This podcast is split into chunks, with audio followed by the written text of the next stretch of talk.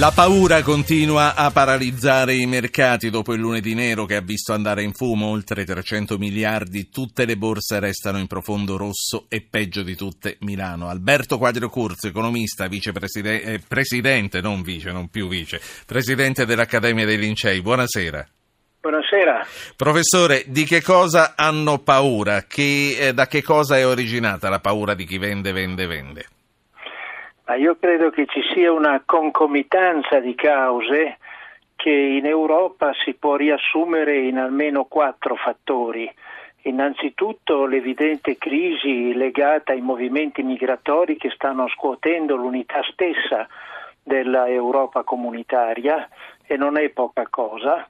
In secondo luogo eh, la incertezza della ripresa che in qualche modo ha costretto Mario Draghi a dire che farà nuovi interventi di quantitative easing.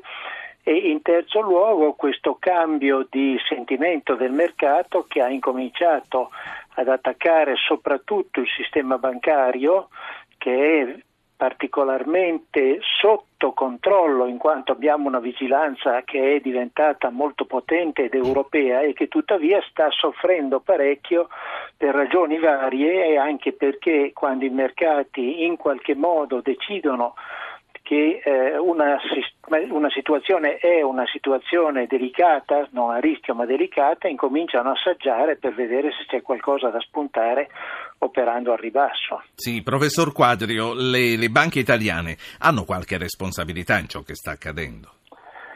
Guardi, io vorrei rifarmi alla dichiarazione che ha fatto Mario Draghi proprio il 20 gennaio, quando incominciò a girare qualche voce sulle banche italiane. Mario Draghi disse le garanzie fornite dalle banche italiane sono nella media europea ed ha aggiunto, poi seguito dal Ministro dell'Economia, la copertura dei crediti in sofferenza delle banche italiane copertura data da accantonamenti che le banche stesse hanno già fatto e da garanzie reali e personali concesse alle banche stesse dai loro debitori sono delle garanzie più che sufficienti per coprire le sofferenze stesse. Naturalmente le sofferenze ci sono e, e si potrebbe dare un dato per dimostrare di che cosa sto parlando.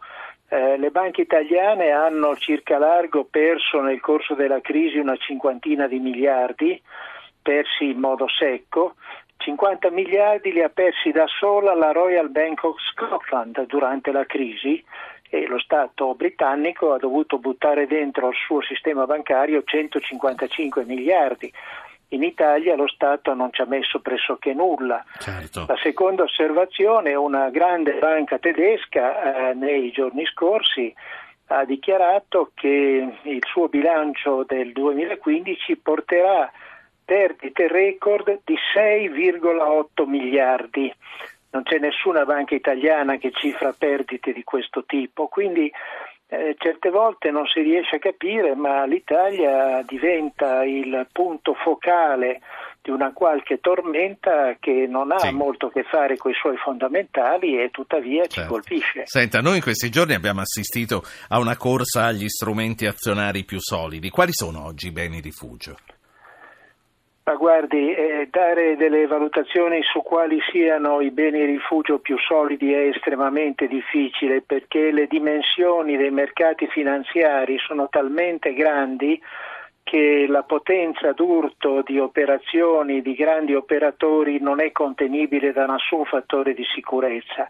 Per darle un'idea circa largo, il reddito mondiale prodotto in un anno è di 80 miliardi la dimensione stimata dei movimenti dei capitali finanziari, non dei movimenti, dei capitali finanziari è 800 miliardi oh, mi scuso, 800 mila miliardi. Sì. Quindi eh, voglio essere più chiaro con i termini. Il PIL mondiale è 80 mila miliardi di dollari, il volume eh, della ricchezza finanziaria è 800 mila miliardi di dollari, quindi siamo un fattore 1 a 10. È, quindi è lei molto... capisce che siamo a dei livelli di dimensioni finanziarie che di per sé hanno una potenza distruttiva sì. enorme. Professore, introduco un ascoltatore e poi la saluto. Gioacchino, Torino, buonasera.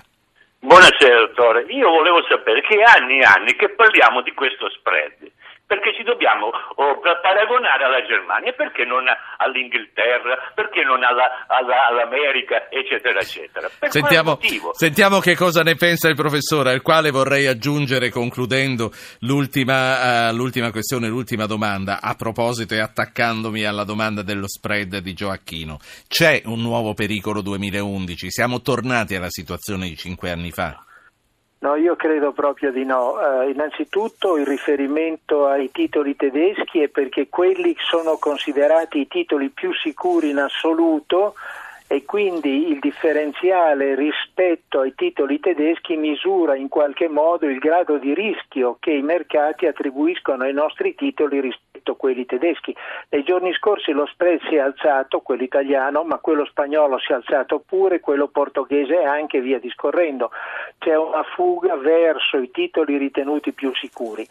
Detto questo, rispondendo alla sua domanda, sì. io escludo che si possa ritornare a quegli spread perché quelli erano dei livelli assolutamente patologici nel mezzo di una crisi molto pesante che oggi, data l'operatività della Banca Centrale Europea, è a mio avviso da escludere e per questo il, l'intervento della BCE non risolutivo dal punto di vista della crescita economica, Draghi lo dice sempre, è tuttavia io credo risolutivo quantomeno per evitare fatti patologici come quelli del Professore, 2011. Grazie per essere stato con noi Alberto Quadro Curzio, economista, presidente dell'Accademia dei Lincei. Buona serata. Arrivederla.